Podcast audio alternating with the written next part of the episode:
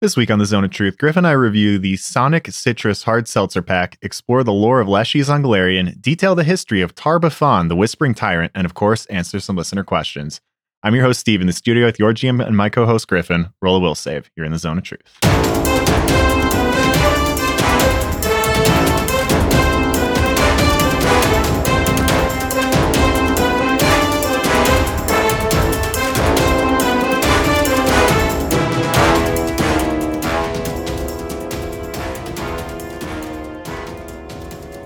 And we're back. Back again. Back again. Just us. Just us. The way it should be, as I've always said. Here we are. Zone of Truth uh, 97. 97. That's a lot of Zone of Truth. Ooh, we were just talking about what we're going to do for Hunter before this. yeah. That's probably just going to be a regular episode. we were talking about it. No ideas. No. no, No, no big ideas. the well was so dry. The best idea was maybe a clip show. clip show. I suggested a listen along episode as Griff and I comment on episode one of Zone of Truth while we listen back to it in real time We're going to do a director's cut of the first episode. With added commentary. Added track. commentary to an all commentary medium. yeah, it's pretty good. like there's no moments of silence for us to interject comments. No, we'll just we'll be talking over ourselves with our same voices, so it'll just be absolutely incomprehensible Yeah. to listen to. It'll be like a drunken disorderly. Yeah, pretty much. Yeah, that sounds about right. How you been, man? Pretty good. Yeah. Yeah. What you been up to? Uh, you know, it's a busy week for me. Yeah, tell me about it. What's going on? Uh, what we do? So we did Carrion Crown on Thursday, 2 Mhm. episodes of Malevolence Friday, two episodes of Bestow Curse Saturday, Drunken Discorderly after that. Monday, I did several hours of STF and Friends where we're doing Redshift Rally. Tonight, we're recording this. yep. Tomorrow, I have to edit. Mm. Thursday, we have another episode of Carrion Crown, and then I'm done for the week. It takes a week to get done through a week. Yeah, yeah, it's been a week. Well, what have been all the fun things you've been using to fill your spare time, Griffin? all that spare time you have. Uh, well, we've had some time between this and the last one since we did the charity stream. Haley and I watched Midnight Club on Netflix. It's like the new. There was like Haunting on Hill House, and you know, it's Oh. it's all that October thing that always comes out. They do a different series, and this one is about a. Um, it's kind of like a end of life care facility, uh, but it's for kids. Ooh, So it's like all the kids have like terminal cancer or um nice light subject material. well this was in like the I think it's set in the early 90s or the late 80s. Um so like one of the kids has AIDS, but it's back when like AIDS was just killing people, killing people, you know, before Sure. it was able to be somewhat controlled by medication. So like one of the kids has AIDS, some of the kids have different kinds of cancer, that kind of thing. And they're all terminal. And it centers around there's like cult activity and and supernatural activity and all that kind of stuff wrapped up into what has been going on for years which is called this midnight club at this facility and so all the kids at this facility meet at midnight every night and tell ghost stories hmm and most of the ghost stories are like actually about them but they call it like making ghosts Okay. and the rule of the Midnight Club is that since they know they're all going to die, the first one of the club to die has to try their best to notify everyone else, Mm. like what happens after you die. Uh, so they have to like haunt them, essentially. Okay. I think they're gearing up for two seasons because it ended on kind of like way more questions than it answered. But suffice to say, you know, the main character is like really trying to not die. And so she she like comes to this club because she had been doing research and like one of the there was a girl she had thyroid cancer and so there was a girl with the same terminal thyroid cancer that went to this place and the story is she disappeared for a month like while being at this place. And when Mhm. she showed back up she was cancer free Oh. and so the whole plot is that there's something about this place that can cure these kids. Hmm. uh, but they like haven't figured out what it is. And so it gets into like the place used to be owned by a cult. It then like got bought by this doctor. There's all kinds of like weird plot lines. But they're not really answered So, Hmm. so like one of the kids dies, but we don't get into like the supernatural activity quite yet. But like two of the kids are seeing ghosts of the people that like the original owners of this place, and there's like members still left of this cult. So, yeah. All right, all right. I hadn't checked any of those series out after Hill House. I think Hill House was, in my opinion, the best one. Okay. So I know you and Haley weren't super hot on Midnight Mass. some And- people really liked that one. I I don't Yeah. know. It just it really felt like this is ten episodes of religious trauma. Yeah, and then what was the other one? It was at Bly Manor. Uh, yeah, Yeah, that, that like I had a lot of frustrations with Hill House, and then when people watched Bly Manor, they started to tell me the things they liked about it, and I was like, "Oh, those are the things that I wish they cut from Hill House." Yeah. All right, great. Yeah. Bly Manor was it. a lot slower and a lot like Yeah. there were. They brought kids into it, and then it mm-hmm. was you know. Yeah, But this one is all kids, and it's like '90s, and it.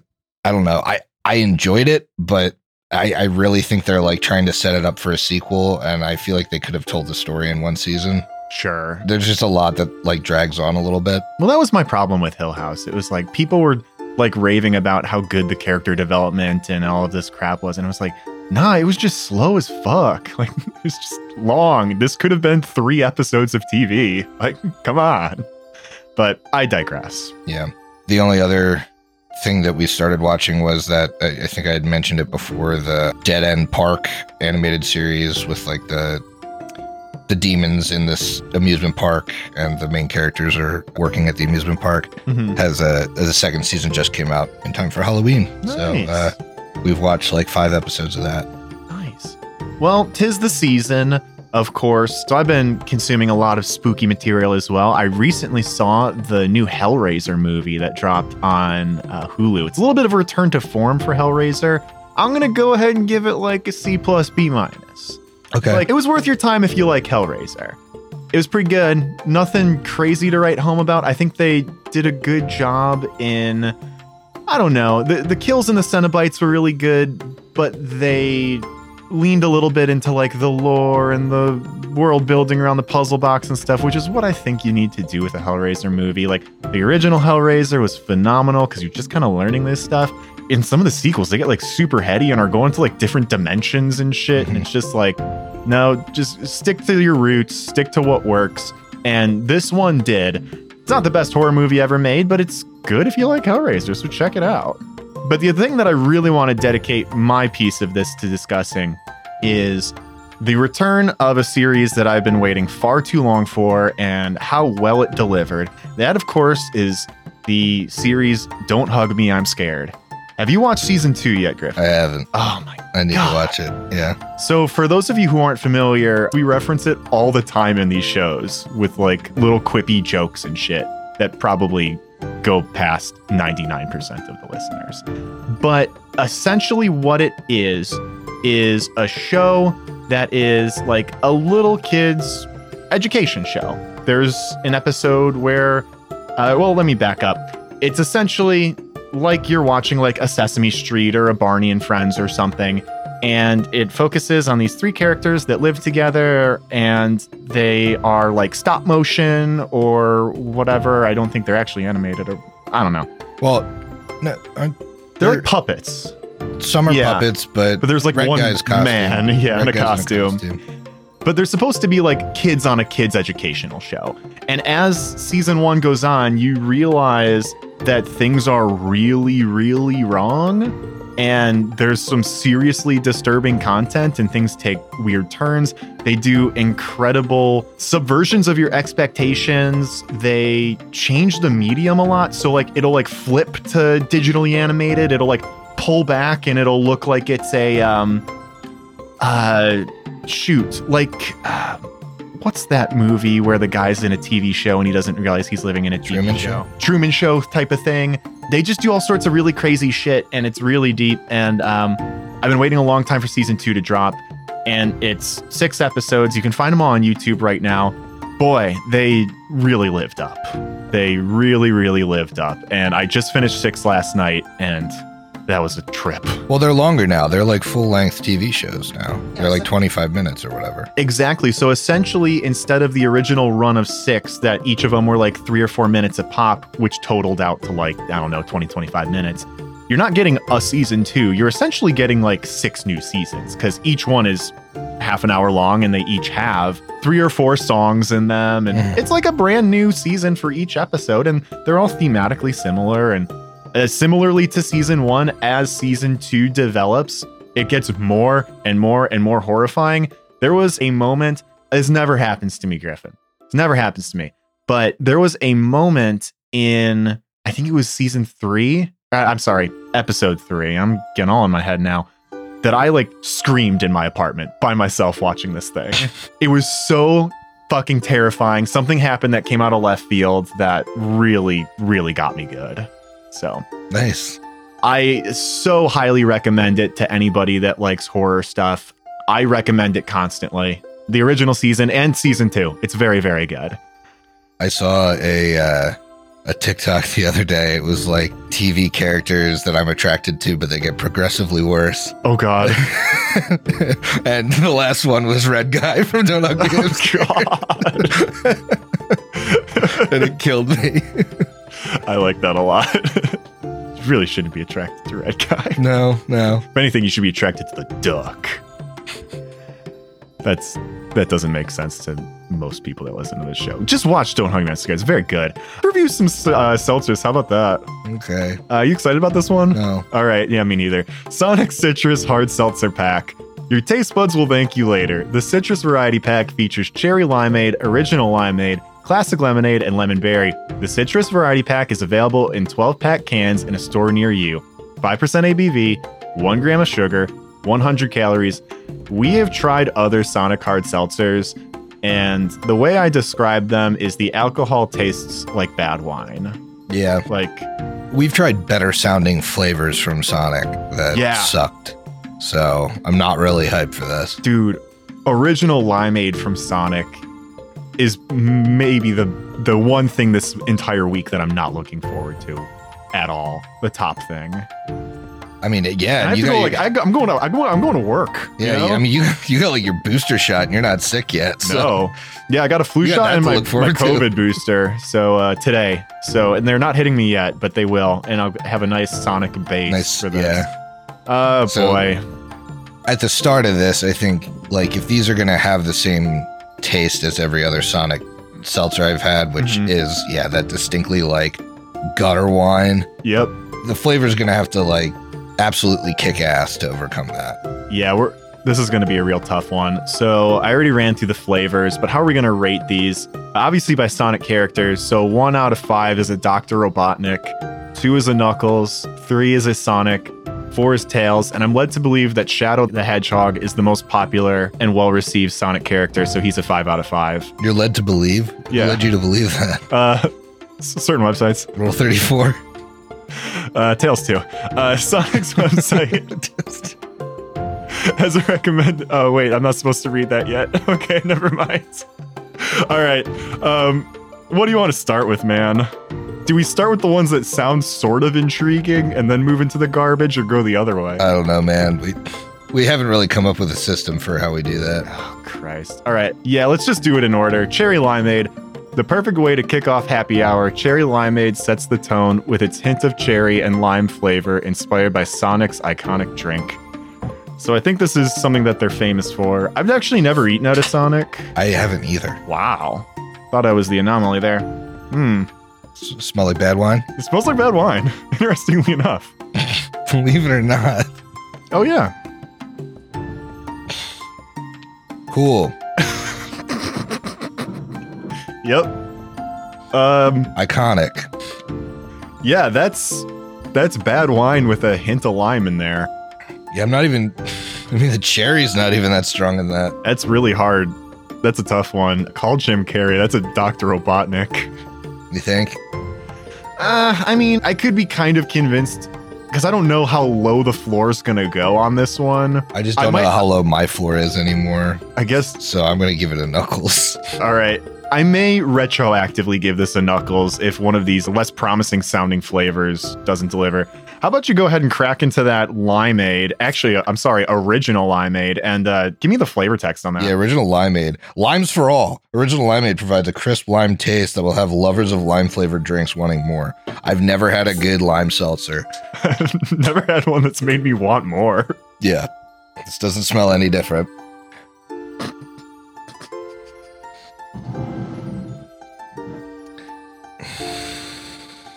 Oh man, when you get like within eight inches of this can and you take a big deep inhale, It's not great. unpleasant. Real sharp. yeah, Real sharp lime. Yep. Hmm. it's like lime rind. Yeah. Where would you put that? I would give it a knuckles too. It's not really that different than Yeah, I, I could give this a knuckles. I mean, it's pretty bad, but lime can be a little worse than this. yeah. Like I've had worse lime. Yeah. It's certainly not good. Classic lemonade. When life gives you lemons, get the classic lemonade. All right. Classic lemonade was made for the lemon lovers that need an extra kick. Yeah, kicking the balls. Get the classic lemonade. All right. The amount of times you have all caps Sonic and classic in these things. Yeah. Sonic's iconic comes up too many times. The copy on this is just so flaccid. The limeade one just starts with limes for all, followed with a period.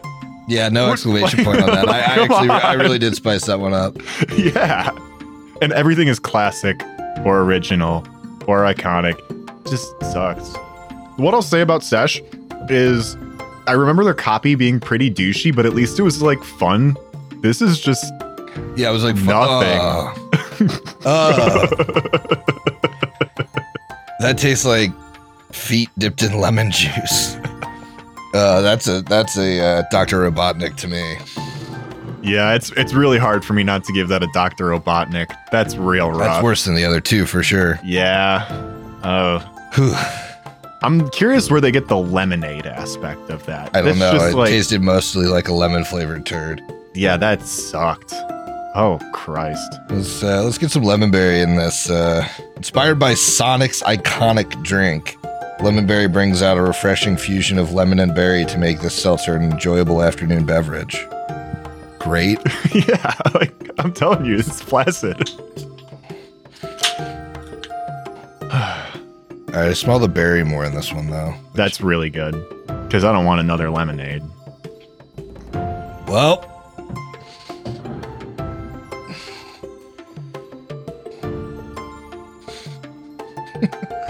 Whoa. it's, the lemon portion of it still tastes like feet. So lemony in a bad way. Like um, the berry is just barely there. Yeah, the, the berry is really trying to pull some weight and just failing.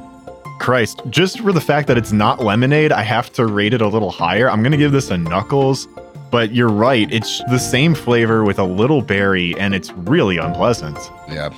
Yeah, I guess I'd go Knuckles too. Although I'm shocked that like the lime flavors are the better flavors in this pack, but what do you know? I mean, a lemon or a lime by itself in a seltzer just always gets my hopes down in the It's gutter. always dog shit, so why not make a whole pack of them?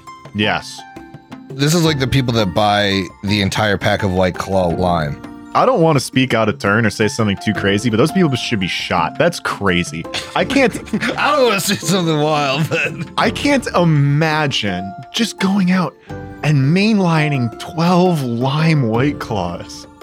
Who does that? It's like the more extreme version of like the black cherry people. Oh, I don't like them either. The only reason I, I see to do that was when there were two options. It was Mhm. either you could get a 12 pack of tall boy mangoes or a 12 pack of tall boy black cherry. And so if there were no, because mangoes, Yep. obviously the better flavor. Yeah, so you're getting mango. but like you get you get a 12 pack of tall boys for pretty cheap. So Mm, I can see biting the bullet and you know at least if you if you had both, you get a variety a little bit. Yeah. sure.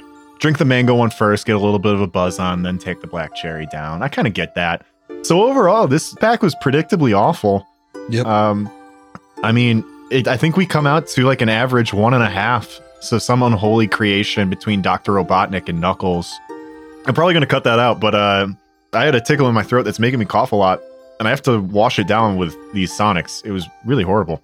But all right, so okay, uh, I think no matter what gimmicky ass question that I would ask at the end of this, neither of us would go back for this pack.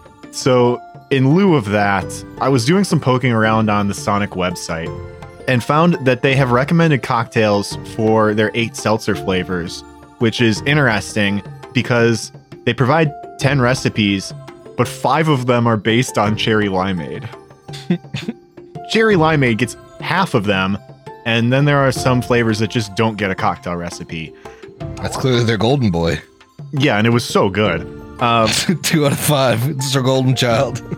hey, it was in the top 50% of the pack. So I did want to review an example because I think this is really worth doing here. This is the stupidest fucking recipe I've ever seen. Yeah, this one's wild.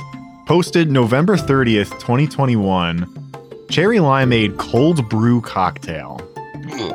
The copy on this is, and that's why I called out November 30th, slightly after Thanksgiving. Need a post turkey trot pick me up.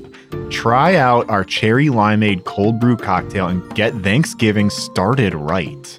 No running necessary. So get Thanksgiving started after Thanksgiving happened. Mhm. No running. Where's the no running coming from? Oh, like a turkey trot is like a Thanksgiving Day race, right? Oh, okay. Okay. I think. I don't Um, know. But like, it's already talking about post turkey and then it's Yes. get Thanksgiving started, right? It's very confusing. Assuming that you had turkey before Thanksgiving. Yes. So if you did, uh, you could mix up this recipe of three ounces of tonic, an ounce of Amaro, an eighth of an ounce of cherry syrup, two ounces of cold brew, topped with Sonic's own iconic cherry limeade.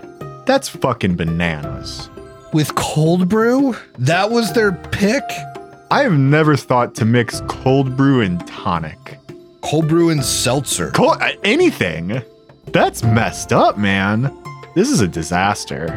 I can't believe this is on the. I mean, I can because this stuff sucks, but like, wow. This is like the equivalent of the White Castle recipes where it was like make all the components of apple pie, chop up 10 sliders, put them in the apple pie. Hey, guess what, guys? Chris basically not telling a joke. That's out That's there. on their website. Fucking nuts. Absolutely crazy. We got to divide these things up. Uh, oof. Um. I think each of us getting a lime and a lemon.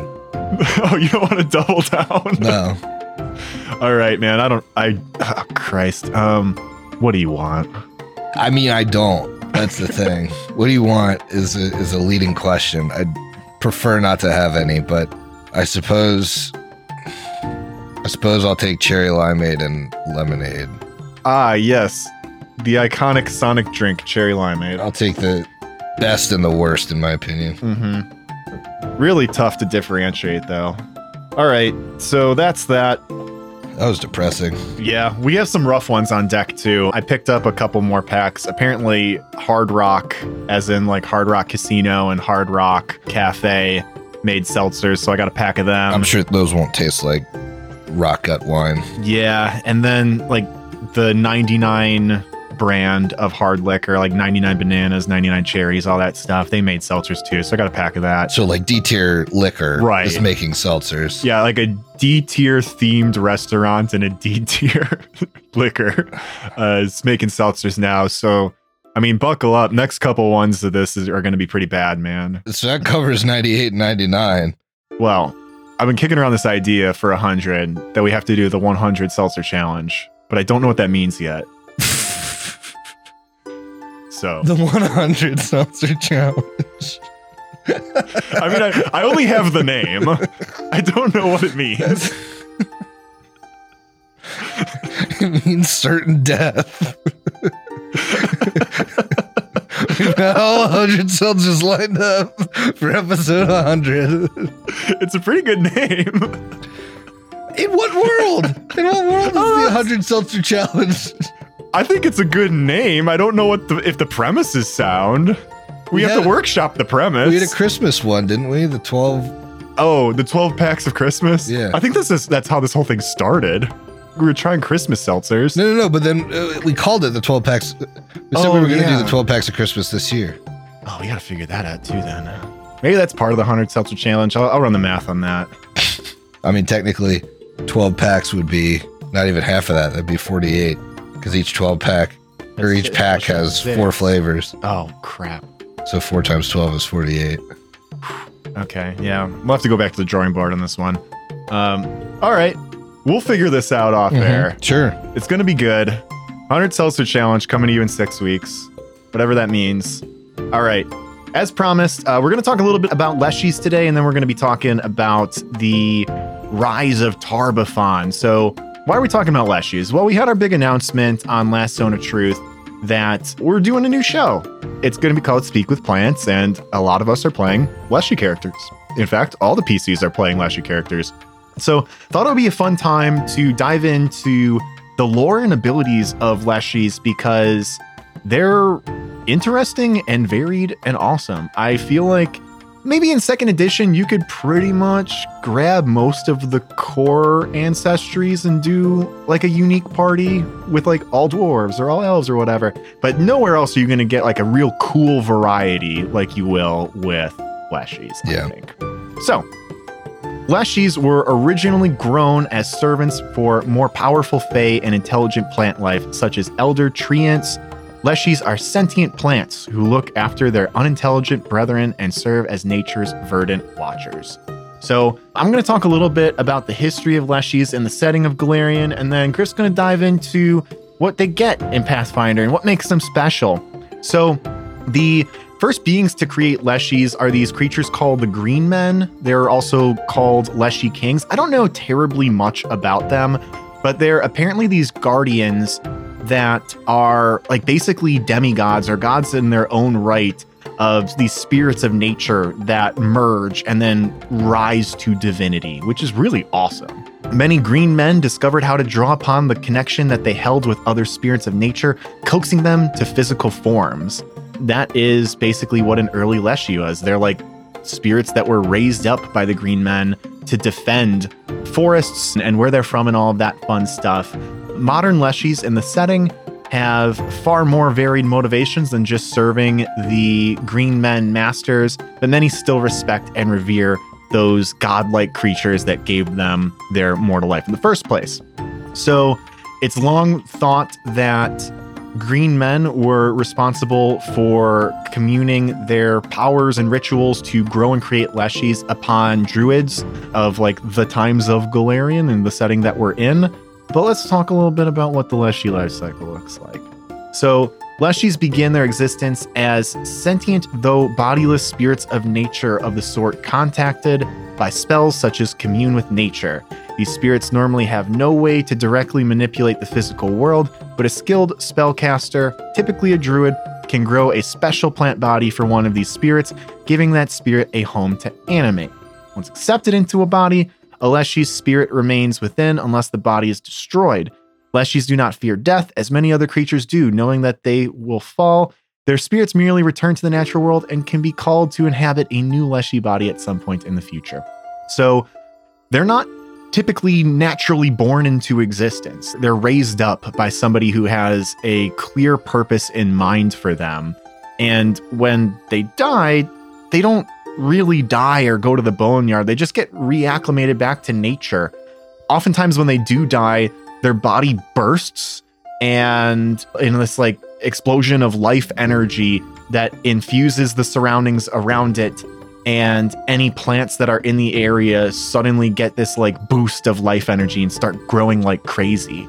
Oftentimes, there are stories of Leshies who will voluntarily do this very thing. They try to save the lives of the ailing plants around them because they know that their like verdant burst explosion will will save their lives. Regardless of how a Leshy dies, though, leaving the body does traumatize the spirit. So the spirit doesn't retain a lot of the knowledge or memories that it does from the life that it lived on like our mortal realm. These Leshies that are reborn multiple times, they incorporate changes, maybe that's mood or spirit or what have you, as they've lived their many different lives in their many different bodies, but it's not really the same creature. Their experiences change them, and then the trauma of death kind of changes them again. So even if a Leshy has inhabited multiple bodies, it's almost like a new person each time in a way. It's like androids. Yeah, pretty much actually. It's very similar to androids, kind of like the nature equivalent of them. Mm-hmm if a spirit is not strong enough to be like a big, powerful, sentient Leshy, the spirit can still be drawn and bound to this world into like a living plant organism. Those just turn out to be like Leshy familiars. So that's how Paizo explains how you can have a Leshy familiar, yet Leshy is also a playable race. And uh, that's pretty much all of the notes that I have on them. They're kind of cool. They're like constructs, but they're not. They're like androids, but they're not. They're a really interesting race. And how about you tell us a little bit about what they do and what you get when you want to play a Leshy, how you can do it? Sure. So, Leshies are, geez, I would almost call them the Goblin of second edition, right? They're kind of like the iconic art in second edition, I would say. Mm-hmm. And so I'm going to go over them in 2E, them as an ancestry. Uh, they, I think they were added as a playable option, at least the Vine Leshy in first edition at some point, but uh, it was like pretty late in the edition. I think so, really yeah. Used. So, as a Leshy, you might act as a traveling agent for natural guardians who are unable to leave their territories. You might encourage civilizations you encounter to cooperate with nature and build their cities in ecologically friendly ways. Or you could become attached to new friends that you make on your journeys. I think what makes Leshies fun in second edition and probably the best ancestry, in my opinion, to do a whole party of is that Leshies are kind of in appearance as varied as what plant is used to create them. And if you think about the amount of plants there are out there, there's tremendous diversity in how Leshies look. You know, they can be plants or fungi, they are usually vaguely humanoid, but they have numerous characteristics of the plants from which they were made. They're a small ancestry, so they're typically about three feet tall. And due to the nature of the ritual used to create a Leshy, they always begin their lives as adults. And as spirits, they don't age. They could potentially remain in the vessel that they're in forever, though um, most Leshies wouldn't like that. Mm-hmm. So, Leshies get eight hit points they're small, as I said. They have a 25 foot movement speed. Their ability boosts are to Constitution, Wisdom, and they get a free one. And then their ability flaws to Intelligence. They start out with Common and Sylvan as languages. They have low light vision, and they have a trait known as Plant Nourishment. You gain nourishment in the same way that plants or fungi that match your body type normally do. So, through some combination of photosynthesis, absorbing minerals with your roots, or scavenging decaying matter, you typically do not need to pay for food. If you normally rely on photosynthesis and go without sun for one week, you begin to starve. You can derive nourishment from specifically formulated bottles of sunlight instead of natural sunlight, but they cost 10 times as much as a standard ration. So, the heritages that come kind of baked in are, as I said before, kind of based off of the different plants that you can make a leshy from. Mm-hmm. I'd be remiss here. Uh, you know, I'm talking about the first party stuff, but there's a really cool resource out there called the Botanical Bestiary that has not only a ton of leshy enemies, but also I think like 10 or 12 new leshy heritages as well. A ton of them, yeah. There are plants that Paizo hasn't released. They've released a ton of plants too. And you can kind of make some of these your own. So there's a cactus leshy that gets unarmed attacks with their uh, needles. There's a fruit leshy that can feed people their fruit, kind of like a good berry, heals hit points. There's a fungus leshy that gets uh, dark vision, and they actually lose the plant trait and gain the fungus trait. There's gourd leshies. They have a gourd for a skull, and they can store items in their head. There's a leaf leshy that is mostly made of leaves and they fall easily. They don't take damage from falling regardless of the distance they fall. There's a lotus leshy that gets some swim speed and they float on the water. Uh, pine leshies have a you know a thick sticky sap and they get a combat climber as a bonus feat and get mm-hmm. a bonus to their reflex save against attempts to disarm them. There's root leshies that are like kind of like a potato or a root vegetable and they get extra hit points 10 instead of 8 and they can go without sunlight for extra time, uh, two weeks. They also gain a bonus to their fortitude or reflex save against attempts to shove or trip them. There's seaweed leshies that get swim speed and can always breathe underwater. However, they get reduced land speed. And then there's vine leshies that don't need to have any free hands to climb. And if they roll a success on athletics checks to climb, they always get a critical success. So those are the ones that are in first party second edition, but there's a ton of other ones. There's stuff like coffee leshy and chili pepper leshy and onion leshy. There are tumbleweed leshy. There's all kinds of cool stuff in the uh, botanical bestiary that all have kind of a different little flavor thing that makes them unique. Yeah, I I really liked doing my homework for this. I think I'd mentioned before, I was one of the first people that locked in, like, I want to do this specific type of leshy. But just when I started doing my homework and reading about all the different types, there's some really fun stuff. Like the pine tree one that I picked, because pine trees, if you burn them, they come back stronger. So it has like some sort of, if you take fire damage, you at the end of the round will like regenerate hit points. Oh yeah, bit. you regenerate yeah. like up to half of the fire damage. Yeah, it, it's like virtually nothing, but it's like cool. Yeah, it's kind of cool to have. Yeah, there's, so there's stuff like that that I that they just put a lot of good. Yeah, like the gourd has very interesting interactions with stowed items because mm-hmm. it doesn't take you an action to remove the item from your gourd if you have one item in there. So you can pull it out and use it mm-hmm. for one action, which has a lot of interesting interactions just for the action economy in general. Yeah. Which is, I mean, part of the reason I picked mine, but you know, you guys will see later why I picked a jack o' lantern. Mm-hmm. Uh, I think with all of those heritages in mind, and the fact that a Leshy is eligible for virtually all of the versatile heritages besides, I think, Beastkin. Yeah, that made me very sad. you can have a tremendously versatile Leshy party. Yeah, I don't think I was ready to announce this on the stream because I hadn't quite figured it out yet. But I have figured out my versatile heritage. Been talking to Haley a little bit about it. I'm going to be a pine tree Leshy with Oread. Nice. Yeah, real excited. Nice, that'll be very cool taking that mountain stance, monk. Yeah, I think what Haley's doing in our playthrough is actually a tip I would give most 2EGMs if their party is interested in doing an all one ancestry party is like allow everybody to take a heritage and a versatile heritage mm-hmm.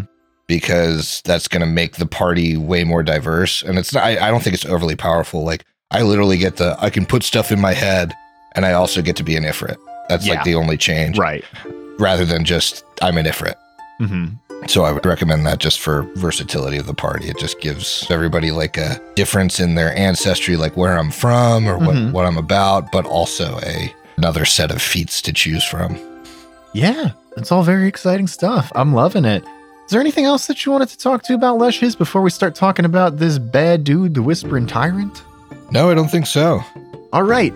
So we are at a very special point in Carrion Crown where we're transitioning into book six, and a lot of the looming whispering tyrant stuff that's been going on in the background is starting to come to a head here. Now, we're going to be talking a little bit about the timeline history of Tar-Baphon slash the Whispering Tyrant, but I do want to be very clear that this is spoiler free stuff. We're only talking pre Carrion Crown, and we're trying to not say anything that would spoil this campaign or other campaigns or, or what have you. Because the fact of the matter is, he was a bad, bad dude for a long, long, long time on Golarion. There are just going to be facts about this guy and his history that everybody should know. Right? Like, you know most of the bad dudes in history in our world. At least you know a couple things about them. So you would think that somebody in a setting that has an almost all powerful wizard that tried to fight the gods and like took over half of the northern part of the inner sea world region. Like people would be talking about him for a while. Right i mean this is this is the equivalent of in our time like not necessarily a bad dude but just like knowing about alexander the great. Like sure right. yeah. it's a prolific historic figure taught in like every school at mm-hmm. some point you know, you know the basics of him. Yeah, this isn't like some obscure Agolthu deity. Like, this is something that happened that impacted most of the people's lives in some way, shape, or form that we interact with in the campaign. Yeah. So, with that in mind, we want to talk a little bit about the history about this guy so that when you're listening to some of these upcoming book six episodes, you have that little bit of historical context. So this stuff, maybe if you don't know it, or maybe if you do, and this is a good reminder, might just feel a little bit more in place for you. So we're just going to go through the timeline. I'm going to kick this off. I'm going to start talking and I'll read through the first couple of these, talk about the first couple, then I'll kick it over to you, Griff. How does that sound? Sounds good. Go back and forth here. So, the Whispering Tyrant was born in 837 AR. For reference, Carrion Crown takes place in 4711, so roughly about 3,500 years ago. And from his birth to his first rise in power, very little is known. So, in 861 AR, he leads this army and conquers the city of Kestrelon, which is on the Interper Isle for the wealth that was gathered there. The city of Kestrelon was founded by this fringe group of the Prophets of Kalistrade, which I don't know terribly much about, but I know they're like, I don't know, trade mongers or something. Yeah. They're they're all they're all very rich at the center of Lake Encarthan, and then he renames this to the Isle of Terror, which is the name that it's known for today around the world. And pretty edgy for a 24 year old. Yeah, I mean, not bad. In 888 R, he sought the Cenotaph, which is the resting place of Rune Lord Zutha, which was the fifth ruler of gluttony slash necromancy in the Rune Lord's pantheon and unlocked the necromantic power of the sleeping Rune Lord. Now, most of you know Rise of the Rune Lords, Shattered Star, Return of the Rune Lords. Most of these Rune Lords went into hibernating, and he was trying to siphon off a little bit of Zutha's power, who uh, was the necromancy dude, which Tar-Baphon, being a prolific necromancer, was very, very interested in. He finishes conquering the Isle of Terror in 881 AR and establishes a portal to the plane of negative energy on there by digging what's called the Wizard King's Pit. And what was he trying to do with that pit? Well, he had a bone to pick for some reason with a little god called Aroden, and he wanted to trap and kill him in that pit. I'm going to kick it over to you, Griff. So then in 896 AR, now that he was bent on world conquest, he recruited orcs and undead to invade all of Avistan. This eventually attracted the attention of Aroden himself, Tar-Baphon sought immortality and possibly looked down upon the last Azlanti for not having ascended to godhood on his own, but for having relied on the power of the Starstone, while Aroden had seen firsthand the brutal reign of the Rune Lords and refused to see the world under another such tyrant. Tar-Baphon attempted to lure Aroden into a trap called the Well of Sorrows, but failed, and their conflict ended when Aroden killed the Wizard King on the Isle of Terror in a mighty battle. Aroden buried Tar-Baphon's corpse in the Isle of Terror, believing him dead, but this was Tar-Baphon's plan all along to die at the hands of a god so he'd become an incomparable lich. His corpse was retrieved by his followers and reburied in his birthplace of Ustalav. You want to take the next one? Sure. I feel like mine was as yeah. long as all four. it's a chunky one. Lots of important stuff happens there. So in 3203 AR, Tar-Baphon uses the power of his cult, the Whispering Way, to return to undead life as a lich. He challenges Aroden for having killed him before, yet sort of falling into his trap, but also circumventing the trap of getting killed by him. It was like a, a win, yet also definitely a loss. It was plan B. Yes. But for absolutely unknown reasons, Aroden refuses the rematch. Keep in mind, this is over 2,000 years after his initial defeat. And this was at the period in Aroden's life where he starts to become disconnected from the world. He's no longer really the god of man. He's just kind of a god who's doing crazy things and, and, and is very aloof. So he doesn't really have a good reason or an explained reason for not coming to the challenge. But regardless, he does not try to finish what he started. I think Aroden was in a slut era. Could be. It's like I only got fifteen hundred years left. I'm gonna get weird with it. That's right. He's got to answer those DMs. He's and he's he's leaving Tar-Baphon on red. so Tar-Baphon unites the orc tribes of Belkzen. He conquers Ustalav, and then for about the next 500 years, he rules as a lich.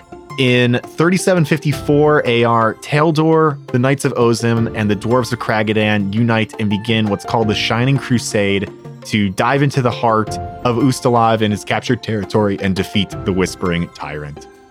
In 3818, the Knights of Ozem tried summoning Arazni, the Herald of Aroden. They did so, and she aided them in the war against the Whispering Tyrant, despite the fact of Aroden not coming down himself. However, Tar-Baphon kills her in 3823 AR, and it's not looking good. Griff, bring us home. In 3827 AR, the Crusaders at last reached Gallowspire. The Taldan general Arnisant fought the tyrant and, using the artifact known as the Shield of Aroden, was able to withstand the Lich's magic. When the shield eventually shattered, it burned the Lich with holy fire, weakened the tyrant, and forced him to flee to Gallowspire. The Crusaders, unable to find Tar-Baphon's phylactery, which was allegedly hidden by Urgathoa, so no one, not even the gods, could locate or find a way to destroy it, or to spare more resources to invade Gallowspire, imprisoned him using a powerful magic ward known as the Great Seal. Each branch of the Alliance responsible for defeating him was tasked with guarding one of the three lesser seals across Golarion that would keep the Great Seal intact. The province of Lastwall, now an independent country of the same name, was then established forever to watch over the tyrant's prison. And that's that. That is kind of the last you hear about the Whispering Tyrant until Carrion Crown comes around. Yeah, and his corruption of Ustalav, his rulership of Ustalav kind of spreads back. Mhm. So as the Shining Crusade pushed him back towards Gallowspire, that kind of concentrated that necromantic energy there and is what you guys are experiencing in the campaign now, Virlych, this once three county area that is now just like this blasted undead, just awful place that is still impacted just by the presence of the Whispering Tyrant and Gallowspire. Yeah, it's interesting that you just watch history repeat itself over and over with this guy. Like, people just don't finish the job. Yeah. Aroden kills him, doesn't finish him off once he comes back. The Knights of Ozem and Kraggodan and Taldor push him back into Gallowspire and say, ah, he's trapped, that's good enough. And the Whispering Tyrant continues to be a figure in history. So I think we're going to redo that again. Well, it's kind of interesting that he takes over 2,000 years to come back the first time. Sure. They're getting better at it. Yep. Carrion Crown's any indication, it's less time. I guess that's right. That's like what? Uh, 1,500. Yeah, not too bad. We could shorten that time by about 700 years. Wow. Yeah. The the Whispering Way is getting pretty good at what they do. Whispering Ways figuring it out. yep. But yeah, Tar-Baphon slaying Arazni ends up the impetus for her getting reanimated by Geb Mm-hmm. and like forced to be Geb's wife for however long as, as like the Banshee Queen. Yeah. Um, and now I think by second edition, she's completely corrupted by that experience, but is a deity. Mm-hmm. And that's why you get the weird ties between like her and the Shining Crusade. Like Knights of Ozem often still worship her, even though she's like neutral evil. Mm-hmm. It was really fun to go back and read about this dude and go through his history because a lot of the stuff that we talked about is so fundamental to the region.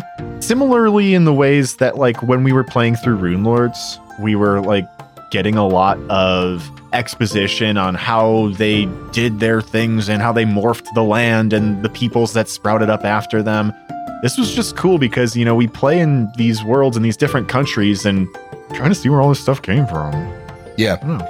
Well, it's, it's really interesting. Like, I, I love the vampires being in book five because you can see, like, you actually have a direct link to, like, people that served under him, Sure.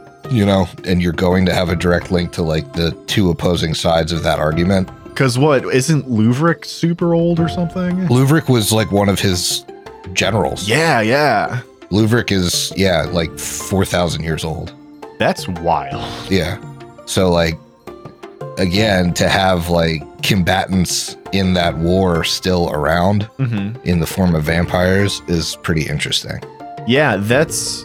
I might not be exactly getting my timelines right. In fact, I'm sure I'm not. But that would be if, like, you bumped into somebody and they're like, yeah, I remember when they were putting up those pyramids in Giza. That was pretty dope. Yeah. Like, wow. like, yeah, we talk about how he takes like a 3,000 year break and then there's like the 1,500 year break or whatever, but that's still a really, really, really long time. I mean, he's he's in essence from his inception like 3,900 years old. Yeah. Um, and like you guys better hope this is a Voldemort situation because if we were to look at his stat block, uh, his first edition stat block is a level 20 necromancer with 10 mythic ranks, mm-hmm. Mm-hmm. which is stronger than some of the demigods we've talked about. Oh, yeah, it is. Yeah. It's stronger than most of them, I think. A good chunk. I mean, you gotta you gotta compare apple, apples to oranges with the mythic ranks, I think. But Mm, but still, yeah. Oof. he's uh he's beefy. I think if we if we were to take that to Rune Lord status, I think like Alaznist was level twenty with like four mythic levels. I think that sounds her. right. We'd have to ask Tim, but that sounds about yeah, right. well, it wasn't certainly wasn't ten Uh-huh. because we you No. know, we fought her as a level twenty party, but hmm But yeah, I mean, this is it's very interesting his connection to Zutha as well because he he eventually like surpasses the power of like the Rune Lord of Yeah. Gluttony or the Rune yeah the Rune Lord of Gluttony as far as necromantic acumen.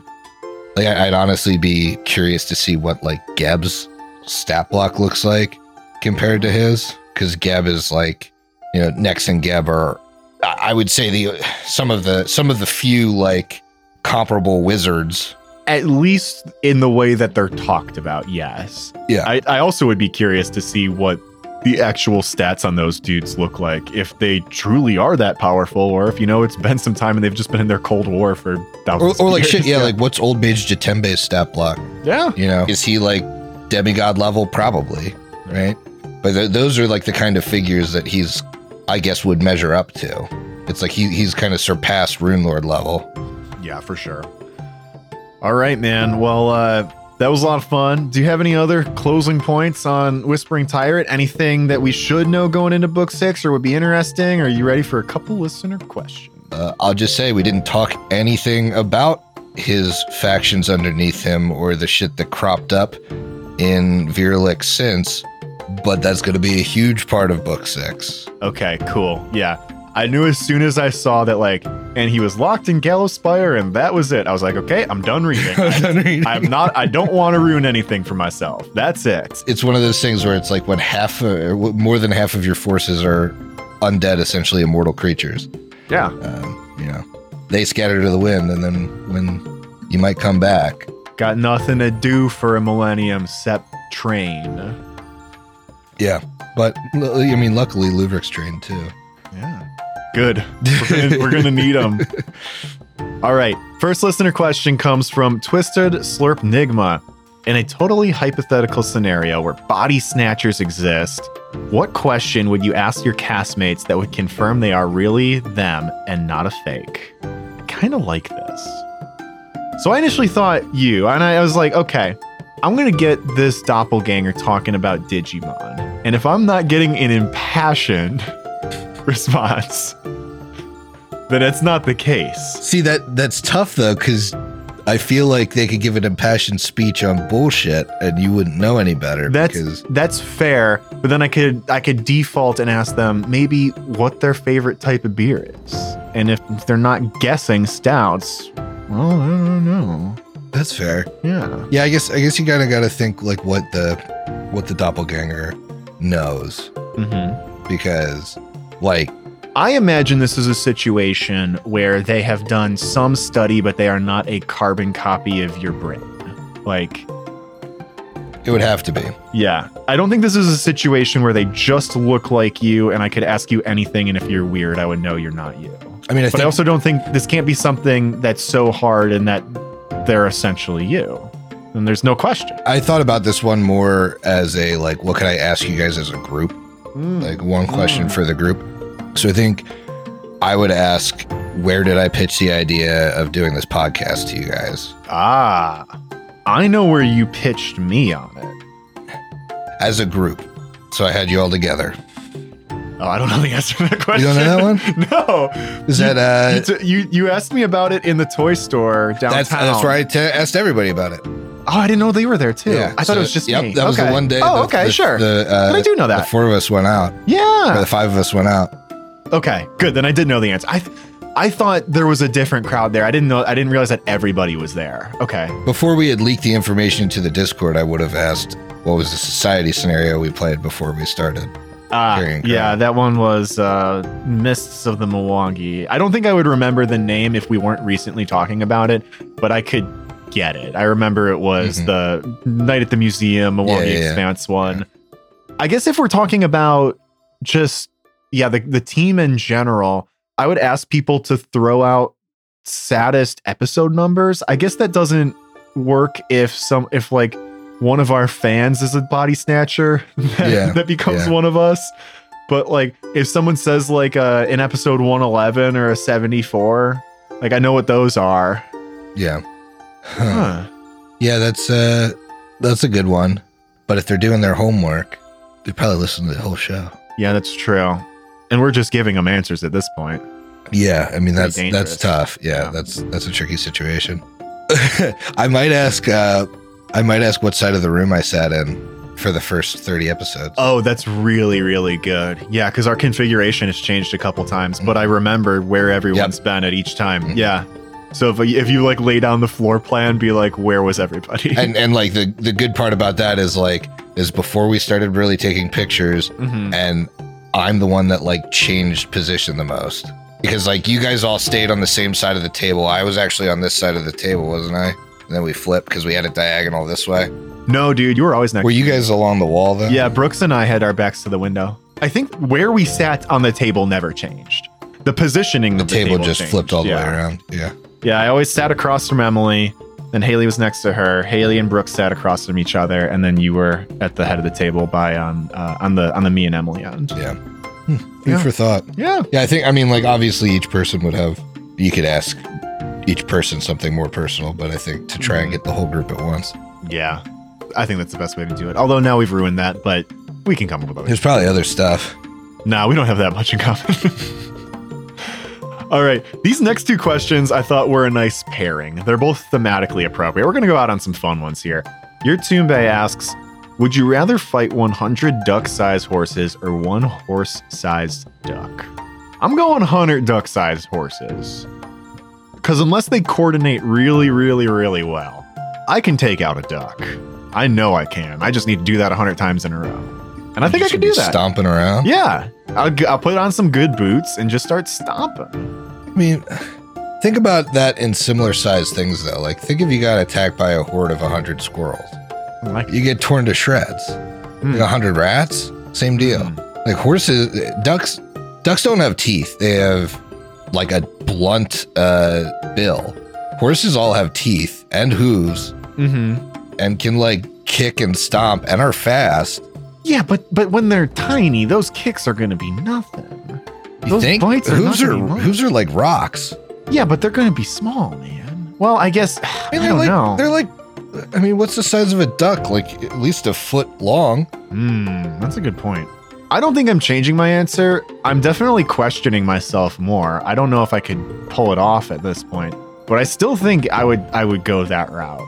It, sounds like you're making an argument for the one duck-sized horse or horse-sized duck. Well, yeah, because if it still has duck traits, it's not going to be very fast on land. Mm-hmm. Um, and I just think like ducks are frail. Like if you think, even if you Mm. size it up, Hmm. they still have hollow bones. You, you fucking, you could definitely karate kick one of its legs, and that thing is going to break like a twig. It's going to break like a piece of rotten wood. Yeah, I guess that's probably. And then that thing can't chase you. You're good. Huh. Yeah, I mean, uh, that's probably a fair point. This always comes up, and I feel like the gut reaction is to go with the smaller thing, but just a swarm of a hundred is so much bigger than people realize. Yeah, that's true. Like, think about it in Pathfinder terms. Would you rather fight a giant rat or a rat swarm? I don't know if I want to do either of them. Right, but the giant rat is a much easier encounter, Yeah, probably. especially for us commoners or one half CR villagers. I'll be fighting for my fucking life against that rat, but yeah, but you- it's just me and the rat. But you yeah. can't do anything against the swarm. yeah, that's true. And I guess that kind of leads into our next question. Then I think I thought these two paired well together. Ten Lawn Gnomes slash Eric asks, which spider movie is scarier? Eight-legged freaks, where the spiders are the size of cars, or arachnophobia, where the spiders are regular sized but crazy smart and can kill instantly with a single bite. No, I want to change this question. I think Eight Legged Freak, I have not seen either of these movies, obviously. I would never watch either of these movies. These sound horrible. But I would rather live in an eight legged freak's world. You think? Yeah, because I could get a shotgun and just blow away spiders. But, Well, like, one of them's going to get through. I I mean, sure, but All that needs to happen is one of them does. okay, but like, what's to say that there's not one of those tiny spiders under this table right now that could bite my ankle and kill me instantly? I know there's not a giant one under the table.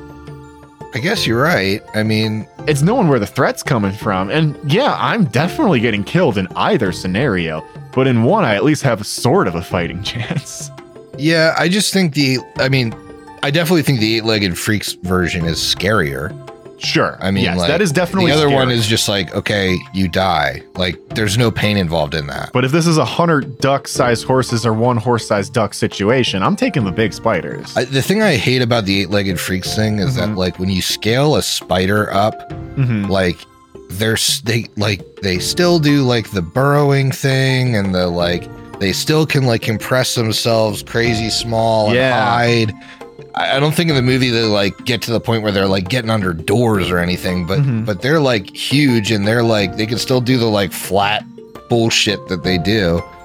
And they because they're not insta kill creatures like spiders aren't, it's much more terrifying because they like they wrap you up and start like sucking your vitals out and like Mhm. save you for later.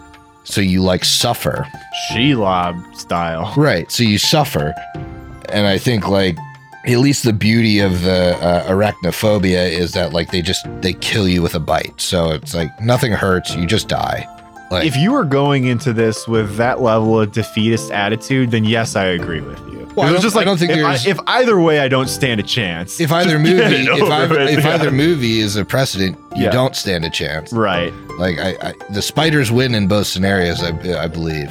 it's like horrible. okay, that town is done. We don't Yep. go there. But yeah, I mean, like in a giant spider world, you'd hope that there's some uh, like they would take. I mean, they'd be the apex predator of everything, right? yeah.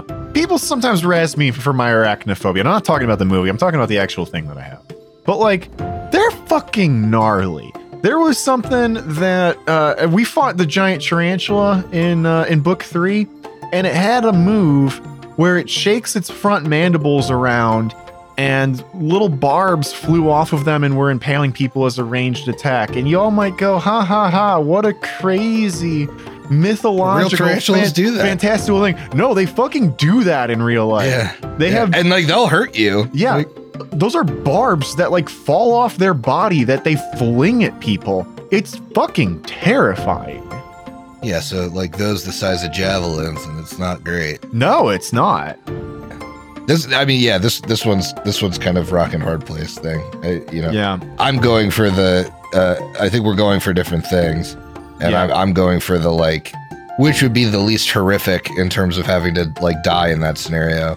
And yours is more like, hey, if I had a gun, Mm-hmm. what do I think I could get? Like, yeah. you could shotgun blast one of these big spiders if you get the jump on it. In, in my head, it's it's dude in like Dawn of the Dead or whatever that's holding out against the horde, and then like he saves one in the chamber for himself because I'm not going up in a spider web. That's not happening. Right? Yeah. I yeah. I just think the the little ones, it, the little ones is like an impossible scenario to me. Mhm. Right? Yes, yes. It's like if they're intelligent, they're gonna get to you. Yes. you can't uh, you can't seal yourself away in something that's tight enough for a spider not to get in. It's like I'm a regular, regular, regular man. If like Ant Man decided he want to kill me, I'm done. Right. Like that's it. Like, I guess in that case, I would think the smaller spiders still have small spider vulnerabilities, and you could just drive up to like Alaska and they wouldn't survive it. Hmm. You know, like you just drive up to somewhere cold enough and they they die. Yeah, I guess so. I mean, that's a pretty miserable existence then, but you can pull it off. Well, if there's enough cold between you and where you between you and the spiders, you can Mhm. certainly live comfortably in Alaska. Yeah. You know, you, you have a warm home. The spiders just aren't going to make it from Ohio to Alaska. I guess because of the cold and Yeah, at that point, you just abandon all your possessions. You can't take a chance of there being spider eggs on them. You know, That's true. Just like yeah, that's true. go up there naked and find what you can. yeah. Hope there's no spider eggs on you. the car 50 miles away in, Yep. the, in the snow. Yep. Let it freeze for a while. Yep. You can get it later. Oh, that's a good idea. Yeah, like fill up a box truck, get close to your house, leave it on the side of the road, let it, let it freeze for a couple days, and then you unload it. Yeah, like I want- I- deep freeze everything. In, in in little spider scenario, like does bug spray work? I've never seen arachnophobia, but if they're regular sized and just smart and have good venom, then I, I guess so. I killed a spider with bug spray the other day. It was great. Okay. Yeah. They're gonna be smart, so they're gonna try and avoid the bug spray. But No, this one just sat there and took it. He tried to tank. I got this, bro. yeah. He did not. I got. He starts to curl up. Damn it! it was an hour before I came over to play Malevolence too, so I was like, uh oh, this is a bad omen since I play a Spider Man with a spider idol on. Curling up, baby. All right, well, I think that about wraps up that question, as much fun as I had with it. So, don't have terribly much housekeeping to do today. We have another D- Drunkenness Quarterly coming up on the 5th of November, with the next live Zone of Truth on the 12th of November. But besides that, uh, keep your ear down to the ground. We're going to be making some announcements soon about all sorts of really cool stuff coming at the HLP. We have stuff still to announce after that crazy charity stream that we did a couple weeks back now. Uh, I, I guess on that topic, once again, thank you for everybody that donated early, that came out and donated. We raised about twenty five hundred bucks, right, Griff? Yep. And it, it went to a great place. Uh, we were talking a little bit with Speak for the Unspoken after, and they said thank you, thank you, thank you so much. Um, they're a very small charity, so twenty five hundred bucks. It made a really, really, really big impact to them. So they were super grateful, and I wanted to pass that along to you, listeners. So thanks for helping us out with that keep your ears peeled and uh, watch out for giant spiders and I have housekeeping. oh sure uh, go right ahead I'm on STF and Friends, and if you're listening to this today, I think we're playing tonight at Mm. seven o'clock Eastern, and it should be every other Monday or around thereabouts. Uh, after that, I think I'm going to be on STF and Friends for like three months. and So you're come are, hang out. what are you playing I'm playing a Gozclaw precog. Nice Uh, so it's very fun. We're starting Redshift Rally at level seven, and it's and if, if you uh, like the voice at the start of our Bestow Curse show, Jason, uh, our good friend, is also on there along with the STF crew. So uh, it's a it's a good group. We're on Twitch. Uh, I think it's just Twitch TV slash Southern Tomfoolery. Mhm. Um, so go check it out there or check out the old episodes on YouTube. We've already done one and it's going to be fun. it's griff wearing ears playing starfinder fast and furious come on the tickets sell themselves Oh yeah, I got I got the the full cosplay. Got the, costume is really got the white wig, got the got the ears, got the uh, neon green racing suit. It's pretty great. see i think i knew about the ears ahead of time i was not ready for the racing suit Yeah, the racing suit's pretty tight. oh my god It's legit. It's so good. All right. Well, I think that about does it. Y'all survived your will saves. You made it out of the zone of truth. Anything you want to tell the people at home, Griffin? Finish your drinks. We'll see you in two weeks. Later.